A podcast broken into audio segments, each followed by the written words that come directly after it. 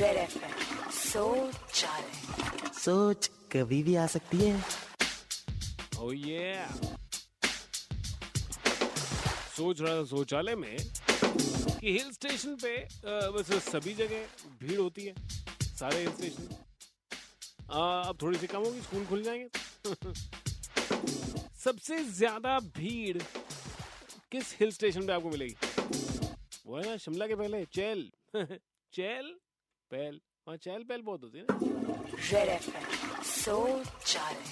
सोच कभी भी आ सकती है।